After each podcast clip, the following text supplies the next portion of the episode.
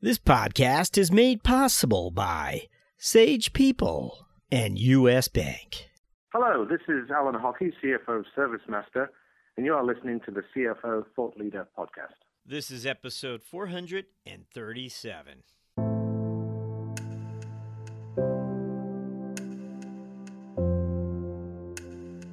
I want to be a spokesperson for Kiva. I want to be out talking about the amazing work of Kiva and our borrowers and the impact that we have in the world in front of us to alleviate poverty and to really improve financial inclusion for the poorest people in the world.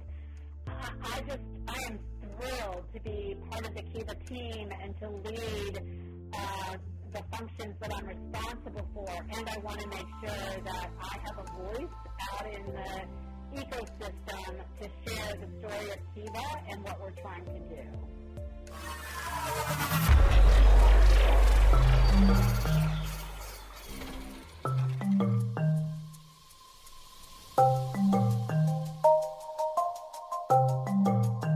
From Middle Market Media, this is CFO Thought Leader, where we speak to finance leaders about driving change within their organizations.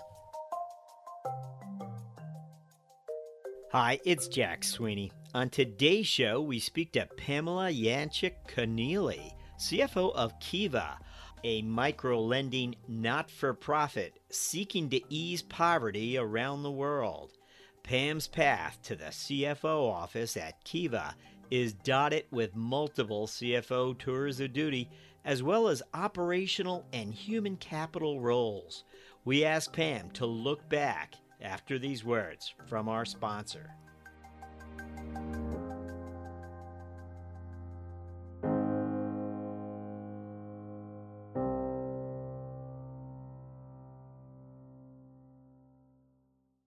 Hello, Jack here. I have a message for you from the folks at Sage People. Decisions about your people should be driven by data. But is your HR department still using spreadsheets to keep track of your people? It's time to move to cloud. Understand what makes your employees tick. Know your best performers or determine absence trends, all with a cloud HR and people system. Sage People empowers organizations to respond quickly and easily to changing priorities in today's shifting world of work. It means you can make sure your workforce is able to adapt while staying connected and engaged wherever they are. Discover how to get instant insights at your fingertips. Visit us today at sageintech.com/sage-people. Hello,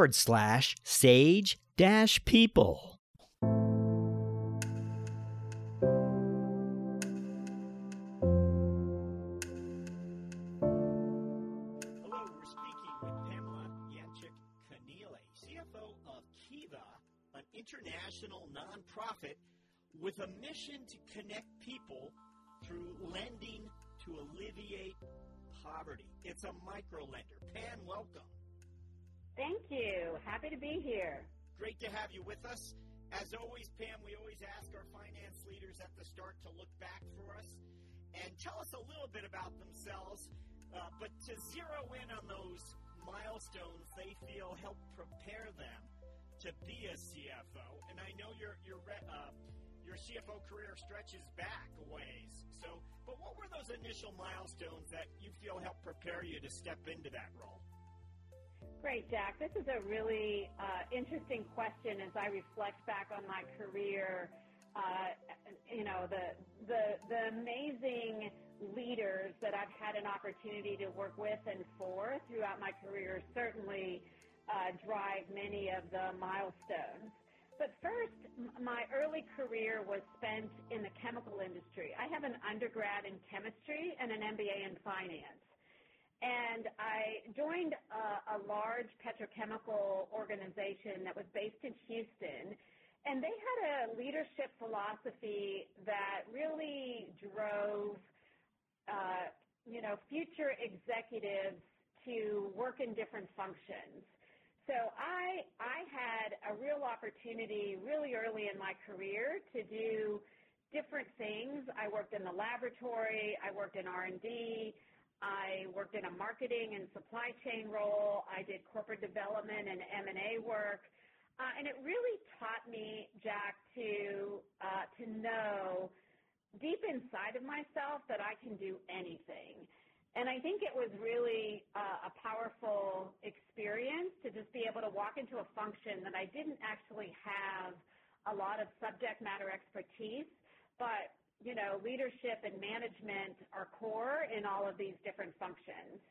So again, I looked at what are the high impact goals that we needed to create, how to gain alignment and commitment of the team, what was the compelling future for the team, and then what metrics really drove performance. Another really big milestone for me was when I moved to the Bay Area and had the amazing fortune to work at Genentech at the time of its really most significant growth.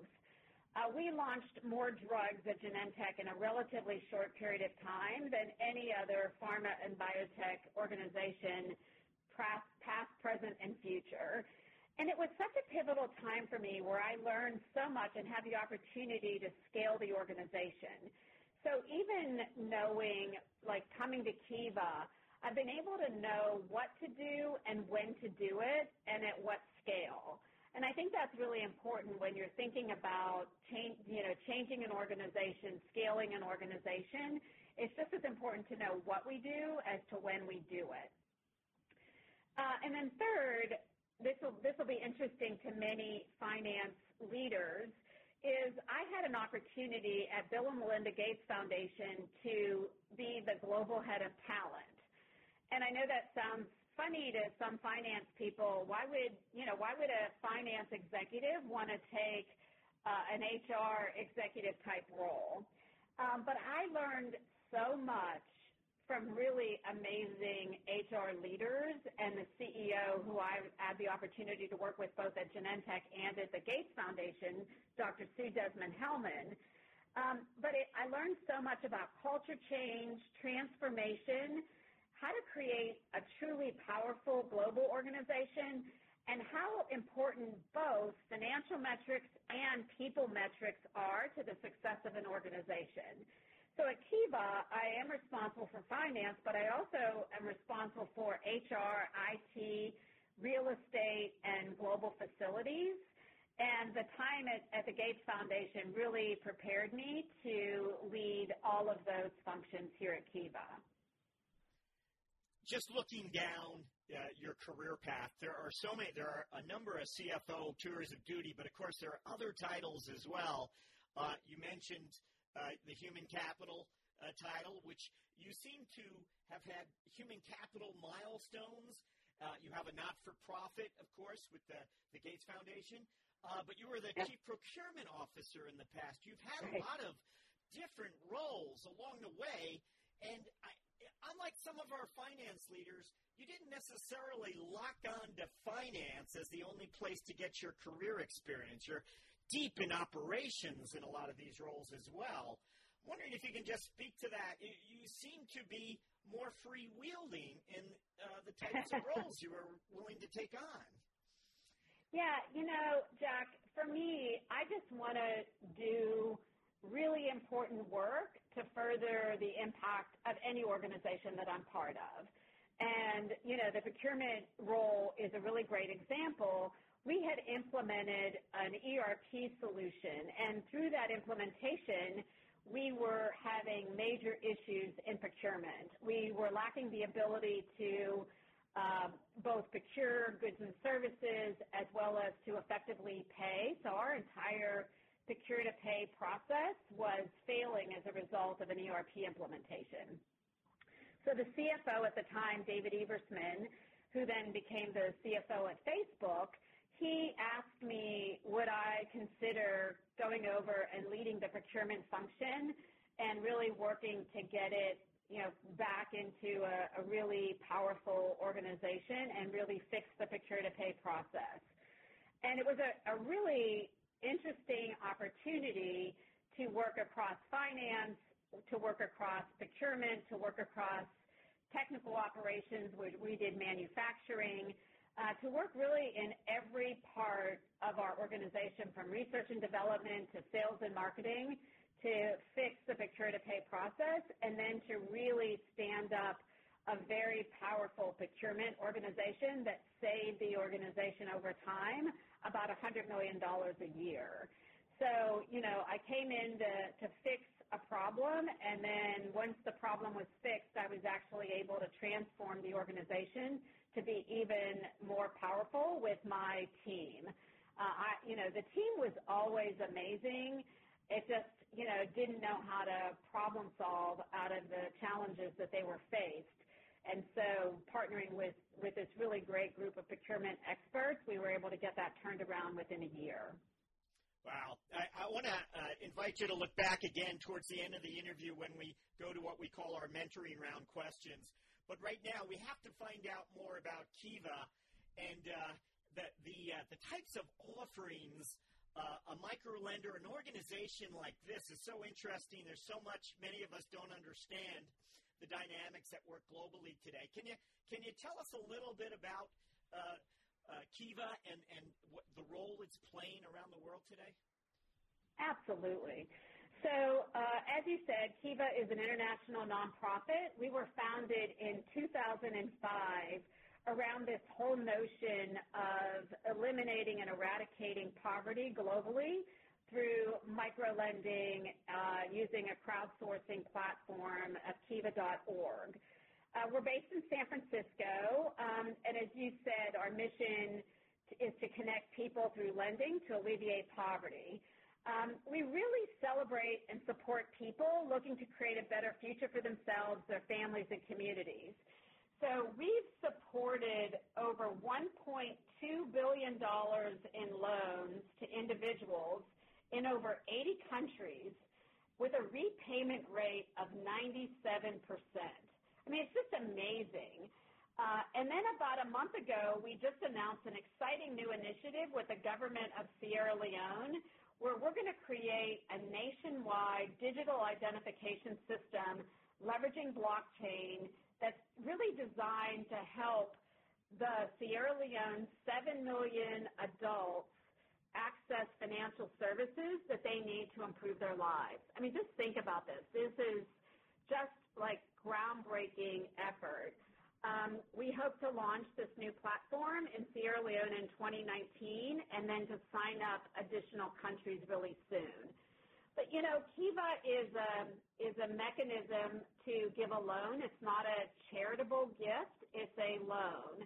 And I was just reading on Twitter last night where people were talking about they made, a loan of $500, and it goes out, it gets repaid. It goes back out, it gets repaid. I mean, some of the numbers, Jack, were staggering, where a $500 loan would accumulate over time to be nearly $20,000 of loan activity over time. I mean, that's amazing, the velocity of money that is able to flow through our platform. It's so smart. Like, the people that were here from the very beginning and wanted to leverage microfinance through this, you know, lending process were just brilliant. And, you know, having literally over $1.2 billion flowing through Kiva is astounding. And, you know, the thing is, it could be a restaurant owner in Oakland that wants to get a loan to be able to scale her restaurant so that she can hire more low-income women to learn skills in the service industry. It could be a Syrian refugee living in Lebanon who wants to set up a beauty supply organization. She has no credit, no identity, right? They fled Sierra Leone with the clothes on their back, and these loans from Kiva through our field partners we've been able to accumulate real high-quality loans so that they can really get high-quality goods to be able to set up their new businesses or expand businesses. It's an amazing model, and the transformation that's going on at Kiva right now, particularly around this blockchain initiative called Kiva Protocol, is really another groundbreaking effort by Kiva. Now, I would suspect that you look at a number of the same metrics that CFOs of other traditional lending organizations might pay attention to, but at the same time, there are probably some that are quite unique since this is such an interesting organization. What would you tell us as far as the metrics that matter to you? Yeah, we think about customers and partners around many, many dimensions. Probably the trickiest metric for us to really, we're always trying to make sure that it's a well thought through, highly efficient metric is really impact, right? So does a dollar in an Oakland restaurant have the same impact as a dollar to this woman in Lebanon, for example, right? So there's a lot of debate internally. We also have partners that include corporate partners that leverage Kiva's platform for both customer and employee engagement campaigns, like the partnership that we have with NetSuite and others. Again, we're always looking at first-time lenders because just like any first-time purchaser on an online marketplace, that's a key metric for us. But I care deeply, Jack, about the number of loans that go to women. I care deeply about the number of loans and the repayment rate. Having that 97% repayment rate is so important to us to continue to get high quality loans in funders and loans into the system. So it's just, there's a lot of metrics that we leverage. And of course, as a nonprofit, we care deeply about how do we invest all of our money, whether it's expenses around compensation, or other types of investments. And so we look at the normal things that all of my finance colleagues all over the world care about, cost to hire, what is the headcount cost, what is our global workforce plan, how do we think about all of that going forward as well. But we look at some really interesting other metrics that are a little challenging to really land on. How do we calculate that? How do we make sure that it's, it makes the most sense to all of us and it helps us with our decision making? I'm wondering if you could just share maybe one that's distinct that you perhaps hadn't used prior or didn't have the value it does for you, it does at Kiva? Yep. Yeah, certainly the impact metric. At the Bill and Melinda Gates Foundation, they also struggled with some of the impact, the theory of change within some of the poorest communities in the world, and understanding, are we making the necessary changes through the work that we're doing? So impact is always the metric that is probably the most important and the most challenging.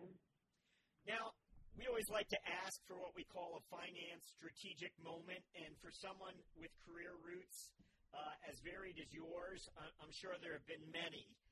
But this is, given your lines of sight into the organization along the way during your career, was there a moment where you identified a risk, an opportunity that led you to move the organization in a new or different direction, or whatever it might have been?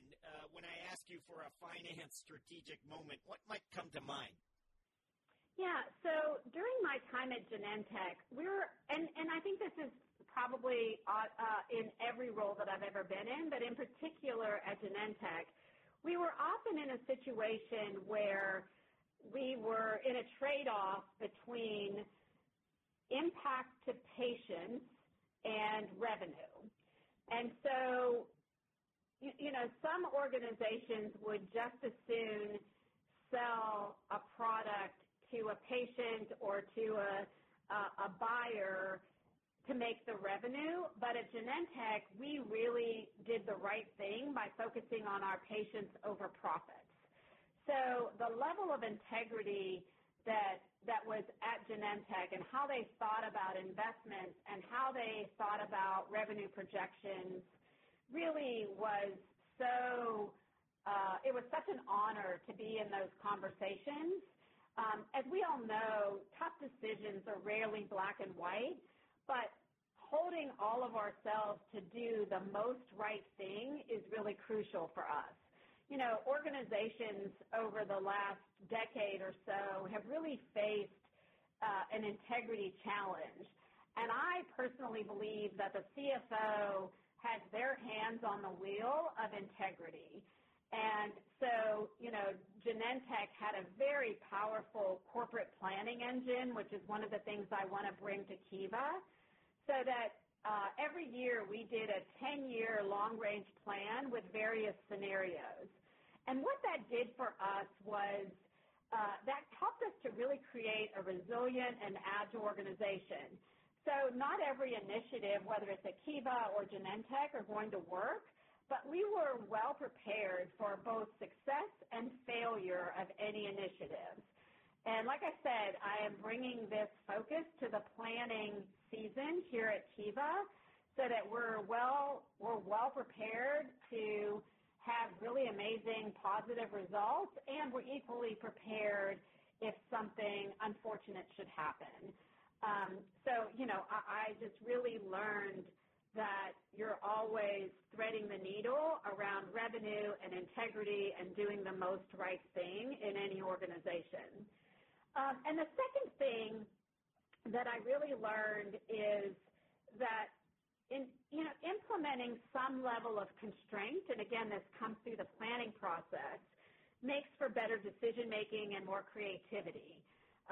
So I've had the good fortune to work at places like Genentech, like Bill and Melinda Gates Foundation, and we were able to implement both financial and headcount constraints to be able to force us to make the appropriate trade-off portfolio decisions and investment decisions in the organization. Because I believe that it actually forced higher quality hiring and better investments across the organization by introducing constraints. But it's not always obvious to people when you take a role and you're in a really successful organization, why would you have constraints? Because I believe in my heart that it creates better decision making. Now, we like to touch on talent. Given the fact that you've been in these top talent roles as well, I feel like I want to ask you, you know, as a talent leader, what is it that you wish the CFO would have grasped? And now, as a CFO, what are the types of questions you want to ask that talent leader?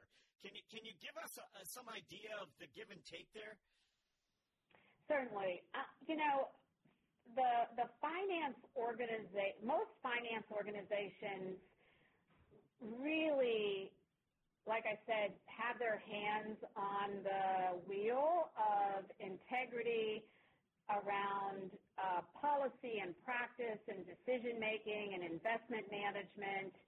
And I think that having the CFO be in that driver's seat is really critical and a really strategic partner with the entire executive team. And, you know, I think there's some finance organizations that end up in a back seat to sales. And I believe that because of the combination of finance, investments, and integrity, having the finance organization be front and center. But that does require that your finance leadership and the executives in the finance team really deeply understand the business, that we're just not reporting on what did the numbers kick out of the ERP system, but it really is understanding the business, understanding the drivers, what are the levers for change, how to think strategically so that they can be a real thought partner with the rest of the organization. So I'm always looking for, you know, people that want to understand the business in a really deep way, and that in some cases have actually come out of the business and taken a finance leadership role or a finance business partner role, because the level of understanding of the organization is critical. Like when I was at Genentech, I would ask my finance team to do ride-alongs with the field sales organization when they go out and visit physicians, because they actually then understand the flow of money in a way that they wouldn't get by sitting in front of their computer all day. So I'm always looking for people that just have a level of curiosity and a deep understanding of the business to be the next finance leadership and to really drive the strategy of the organization going forward. After a varied and multi-chapter career, Pamela Yanchik Connealy enters the C-suite at Kiva, an international not-for-profit with a mission to connect people through lending. We asked Pam what's exciting her about finance and business today, after these words from our sponsor.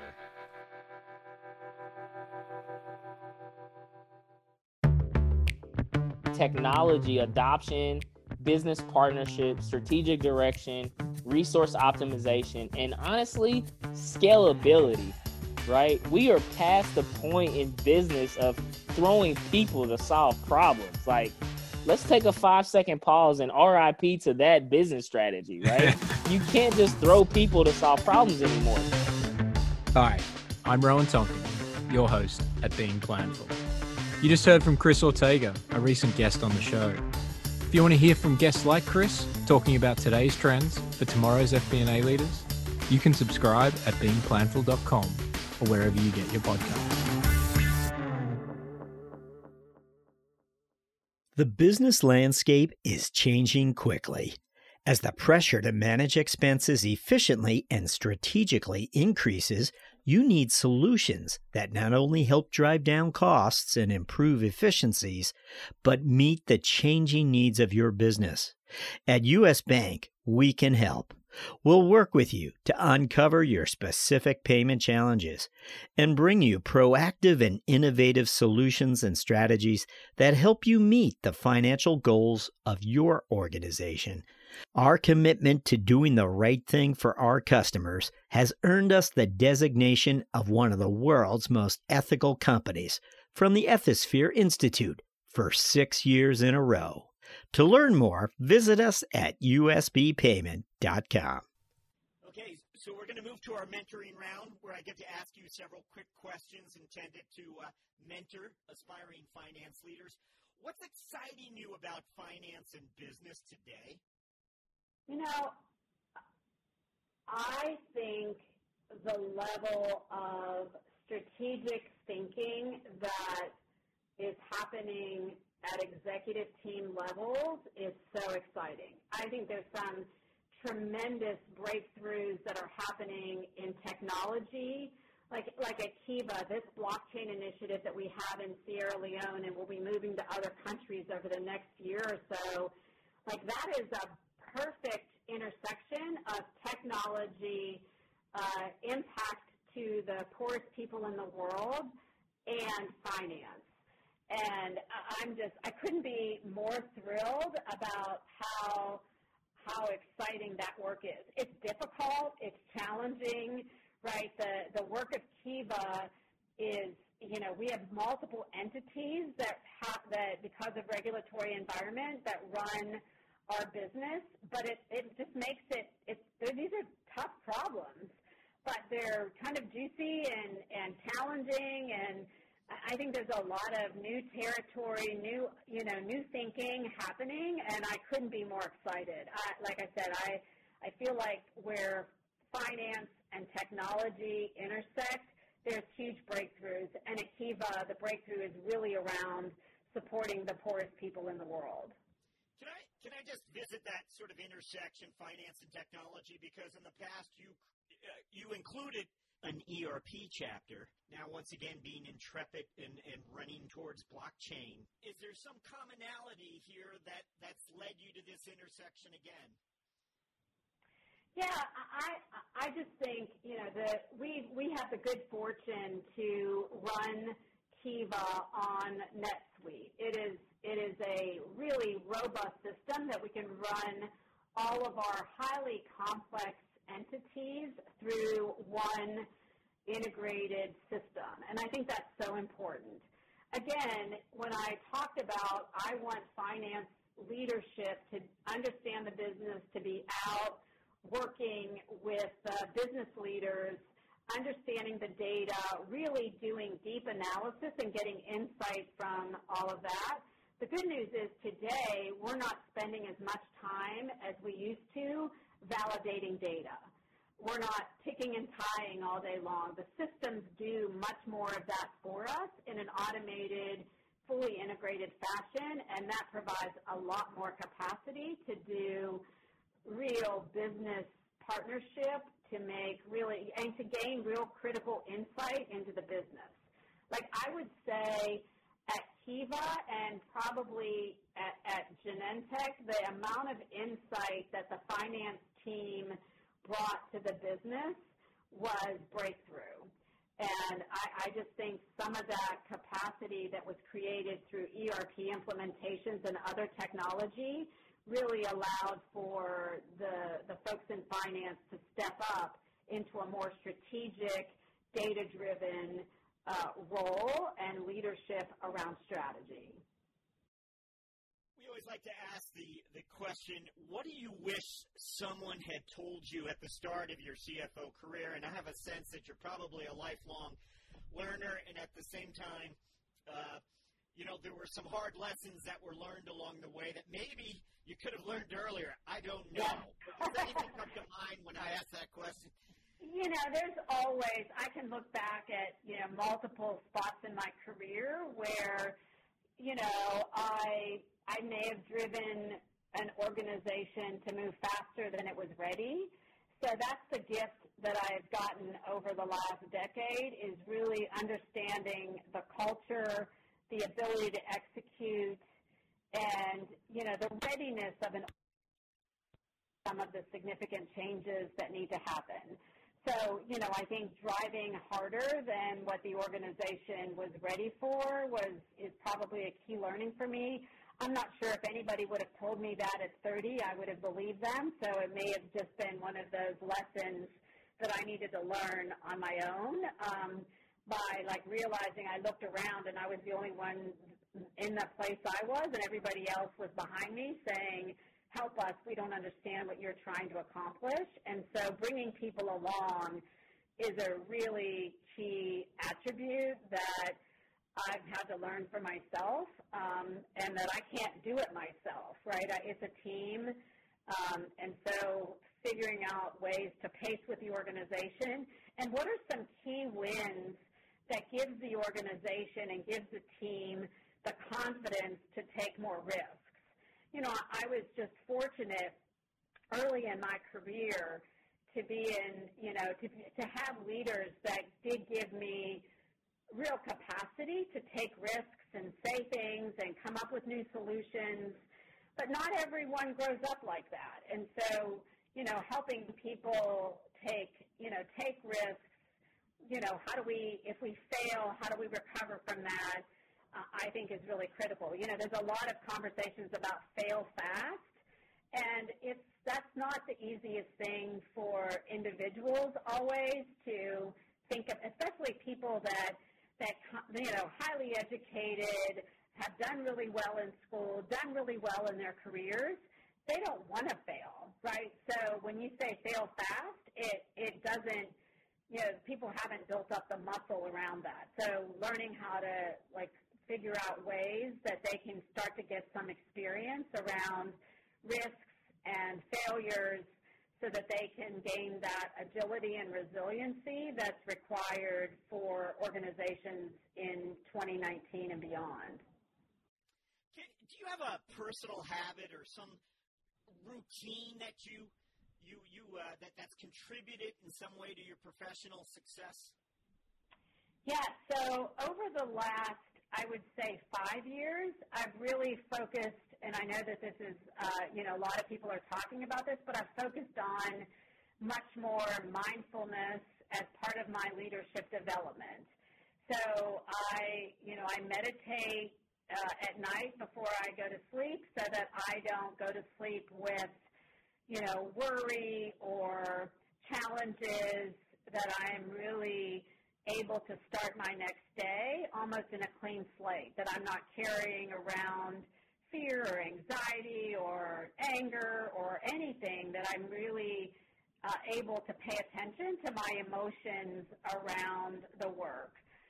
Because, you know, when you move fast, when you move in an organization like Kiva that's making a lot of changes, it's important that we have the emotional intelligence to be able to understand where the organization is from a culture or a morale perspective, and then influence some of those changes. And I had to learn to do that through leadership development, mindfulness, and really having a network of people in my life that work with me on all of those things, but in particular, people that will tell me the truth around my leadership. Do you have a book you'd recommend to aspiring finance leaders? Interesting. One of the practices that I do is about once every 3 weeks, I pick a topic that I want to go deep on and learn about.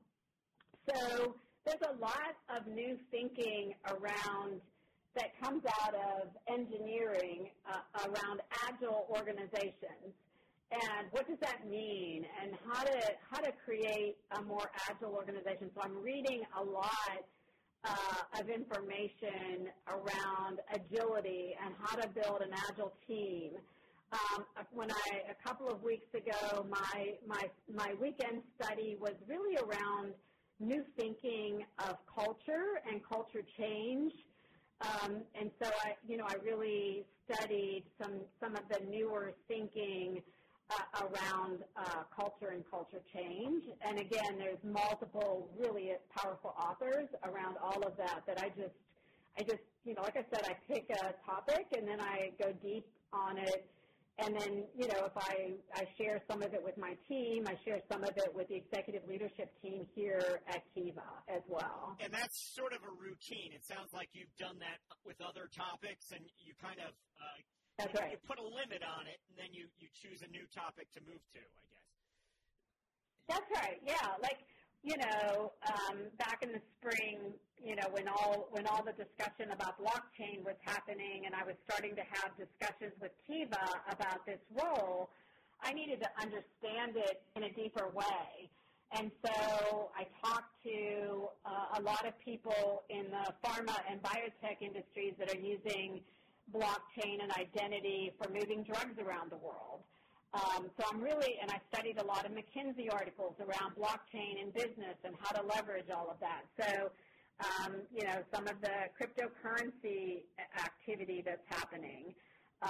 When I was at Bill and Melinda Gates Foundation, I was studying behavioral health in organizations and what some of the newer thinking was around, you know, managing a large global organization around behavioral health concerns, both of families, employees, as well as their spouses.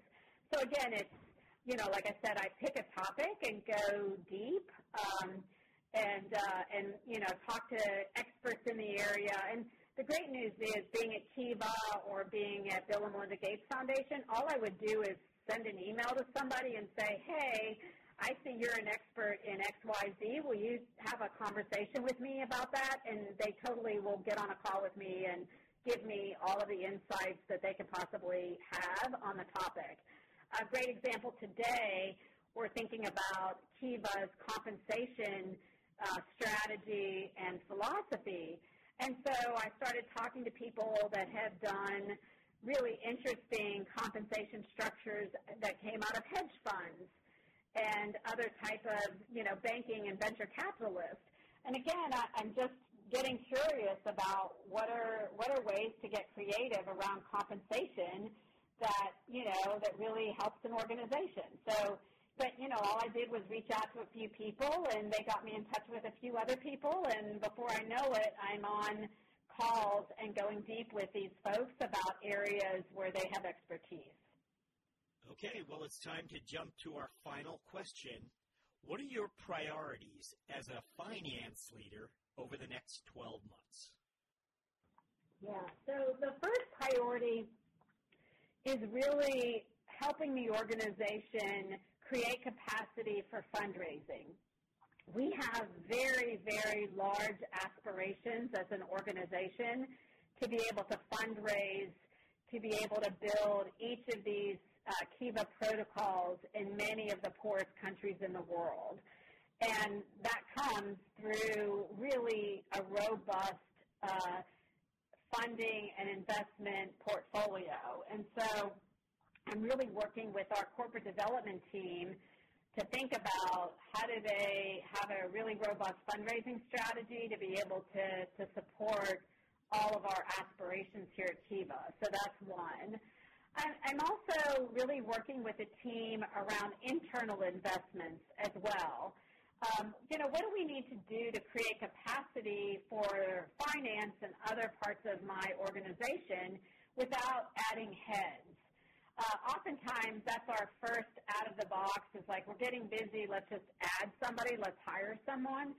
And I'm really challenging the team to think about, are we doing things that we shouldn't do? Are we doing things we need to automate? Are we doing things that are done by a partner instead? And so I'm really looking at creating capacity across all of the operational functions so that we don't have to hire. I would rather hire a corporate development person than another accountant, to be honest with you. I want fundraising and revenue generating headcount and not accounting headcount. So it's important that we figure out as a function how to create capacity for ourselves. And then the third is really, I want to be a spokesperson for Kiva. I want to be out talking about the amazing work of Kiva and our borrowers and the impact that we have in the world in front of us to alleviate poverty and to really improve financial inclusion for the poorest people in the world. I am thrilled to be part of the Kiva team and to lead the functions that I'm responsible for, and I want to make sure that I have a voice out in the ecosystem to share the story of Kiva and what we're trying to do. Pamela Yanchik Connealy, thank you for joining us on CFO Thought Leader. Thank you for having me. It's been really fun. Thank you.